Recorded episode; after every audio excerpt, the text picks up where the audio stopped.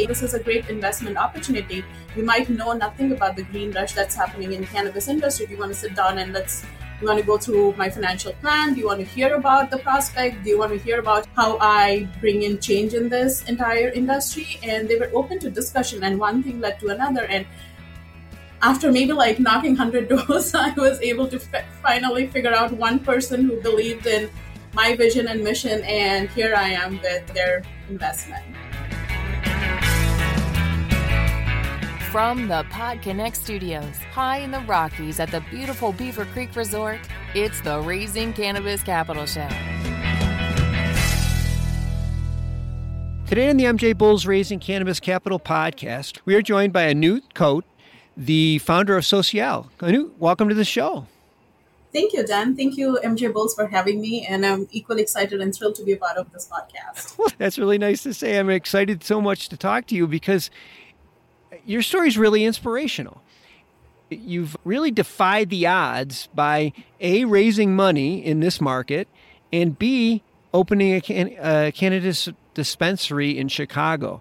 And um, that would be, in most cases, would be a story in itself. But what I find most inspirational about what you've done is how you're using your platform to promote d- diversity and equity and so- social equity. And I thought that might be a good place to start because a lot of people have start have have have dispensaries. Yours is a little your approach is a little bit different and I think our listeners will really be interested in how your approach to this is. Absolutely. And thank you for bringing that uh, topic because I'm very passionate about how I started my business and uh, where I am today. My story is I always take the first mover's advantage wherever I go.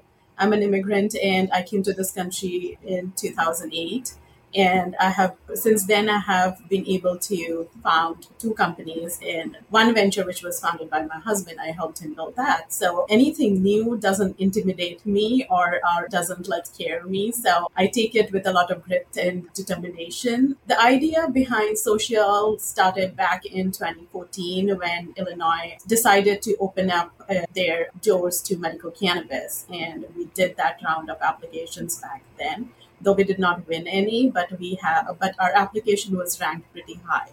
So my journey actually started from there. And in 2019, when Illinois decided to become adult use, we did the next round of application, and mm, a, a, really great thing happened during that point of time. And it started, the entire social equity concept started with the state where they floated out application based on your social equity status.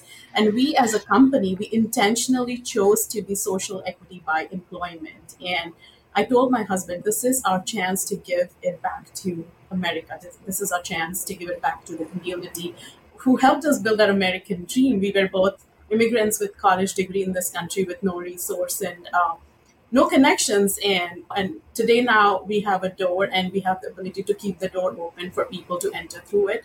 And why not do that? So instead of going through social equity by ownership or having a veteran owned business or anything we decided intentionally to go with social equity by employment.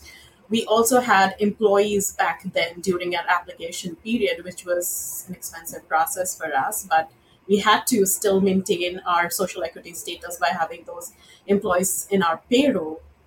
And that's how our journey started, and that's how our commitment to social equity and diversity it keeps continuing with our business. And today we are operational. Our flagship store is in uh, Park Ridge, Illinois, and we have more than 51% of our uh, employees come from uh, DIA areas and communities that has been impacted by war and. Yeah, I found that really interesting that you're you, you've you've you've really assisted the communities that were disproportionately affected by the war on drugs. I think that says a lot about a your commitment to this, but also it ties into your being an immigrant and understanding, appreciating what a lot of these people went through long before you arrived. Absolutely, and I understand the journey where it can be lonely and you are here and you're wondering how people got there and how do you like level the playing field for people. So my definition of leadership is building people around me as leaders and that's how I understand what leadership is and that's what I'm trying to do with all my staff making them independent leaders in their own ways. That's awesome. That is so good. Now getting a license. I mean, we've done a lot of shows about getting licenses, and that's it's always a challenge. But I want to talk a little bit about how you funded this because it's very impressive, especially for, like I said, you didn't grow up here. You didn't have that network of people that that a lot of people lean on to that that friends and family around. So, talk to us about your raising capital journey. The first thing I would tell people who have really raised capital is if you have walked that path, let me tell you, knocking doors will humble you and I've had that experience. there have been numerous doors I have knocked, and let me tell you, the entire experience humbled me and put me in a place where I had to rethink the entire strategy. Uh, raising capital in cannabis business, especially being a minority and a woman, is extremely difficult. And I reached a point where I had to rethink my strategy. What is it that I'm doing is not right? And then I realized that here I am going to a bunch of people who have money, but they don't necessarily share my worldview. So I have to t- change that strategy strategy to go to people who share my worldview and then start asking money from them.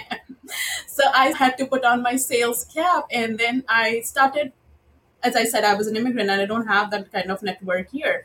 So I started approaching people that I know within my circle that, hey, this is a great investment opportunity. You might know nothing about the green rush that's happening in cannabis industry. Do you want to sit down and let's you want to go through my financial plan? Do you want to hear about the prospect? Do you want to hear about how I bring in change in this entire industry? And they were open to discussion, and one thing led to another. And after maybe like knocking 100 doors, I was able to f- finally figure out one person who believed in my vision and mission, and here I am with their investment.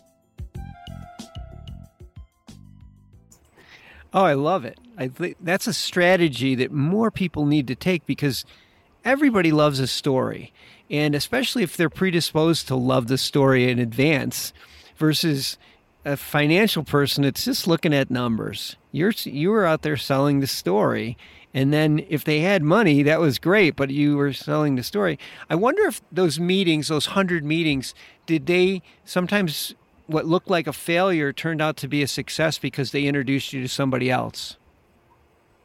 Nobody introduced me to anyone, to be honest with you.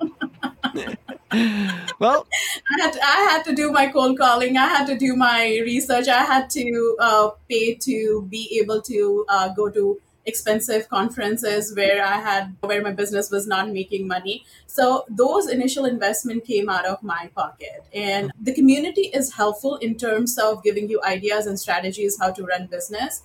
But the community is still not open about sharing investors or, or their list. you know, that's good. That's good to know. That's good to know. Yes, no, nobody did that with me. But I think what I what was my advantage was the fact that I really believed in my story and I was very passionate in delivering my message. And they saw, saw a component where I, w- I was making an impact. So I want to bring in people who really be- believe in impact investment right now rather than seeing how much ROI I'm going to get. Yeah. And also telling that in, you will still make money when you do impact investing. There is a myth behind that you think is that like capitalism is everything and you have to see ROIs, but that's not the whole entire truth. Impact investing also will make you some amount of money. Oh, that's a that needs to be said more frequently. That that for sure. And now for our listeners, we weren't talking about a hundred, a couple hundred thousand dollars that she raised. She raised well over a million dollars, and so this is not something that should be taken lightly. This strategy. Now let's talk about before we wrap up. Give us an idea of where you are today and where you'd like to be like in five years. Thank you. So we opened our dispensary. Our soft opening was end of August, and our, we had our grand opening after Labor Day weekend. So we are way past, let's just say, 45 days into operations right now. We had two audits from the state, so and it was all clear. So I'm super happy. It's like your principal comes in and they take a test and they say that you got an A grade. So I'm super happy about it that we are on top of our game. We have our SOPs in place. We have great employees. We have a sales training in place. So we have a lot of post opening. We took care of all the post opening challenges right now. In, in the meanwhile, my next goal is to we are we are actually under LOI with a license holder and we are in process of acquiring our second dispensary license. So if that deals go through, so we will have our second license in place. We'll have we have figured out our real estate, we have our money, we have our fund ready. So I don't see why we can't open our second dispensary next year. Oh my gosh, that's so exciting. So fast. Yeah. well, you, you said you have your your money lined up. Will there be opportunities for other people to participate in your growth, other investors? Oh yeah, absolutely. So now okay. that I have my uh, post-operational financials ready, I can show them actual numbers compared to projections. That's how I had raised my first three million, and they would see numbers in real terms. We uh, my my plan is to open ten dispensaries and build the retail footprint in Illinois. So I'm still raising money for my third and fourth dispensary, and I welcome any opportunity that comes my way. Oh, that's awesome. Well, I'm sure a lot of people will be interested. Before I let you go, significance of the name of your business. Sociale. So if you break it down phonetically, so C L is it's S O hyphen S H E hyphen A L L. So so means social. We are fighting for the plant. We are making sure that the plant is socially acceptable uh, in our community. And uh, there is no stigma attached to cannabis going forward, and it's done by education. She is because the plant is female and this business is female owned, female proud, and female operated. Most of my employees are women. 85% of my staff are women. And all is because I'm an immigrant and I felt how lonely an immigrant journey can be in this world. I believe in inclusion. So bring everyone in my dispensary, bring everyone in my business and community, and there will be no disparity here. So oh, that's I how love the it. came in. I love it. I love it. Well, we're going to have all of your information in, in the show notes. So if more people want to join her community and be part of the all, just click the links. Or if you're maybe interested in talking to about investing, I mean, geez, like, licenses in Illinois are, are very valuable. So I would not uh, hesitate on this one. Thank you so much for being on the show today. And again, congratulations. What a great accomplishment, especially given the fact from where you started. This is very impressive. Inspires everyone. You so- Thank you. I, I really enjoyed my time chatting with you. Thank you. Thanks for listening to today's show. To check out more great cannabis podcasts, go to podconx.com. Here's a preview of one of our other shows. I'm Larry Mishkin, and I'd like to invite you to join Rob Hunt and me on our weekly podcast, The Deadhead Cannabis Show. Each week, we explore the latest cannabis and jam band news and reminisce with other deadheads and jam band lovers about the great musical acts that we've seen and heard. Check out a new episode every Monday.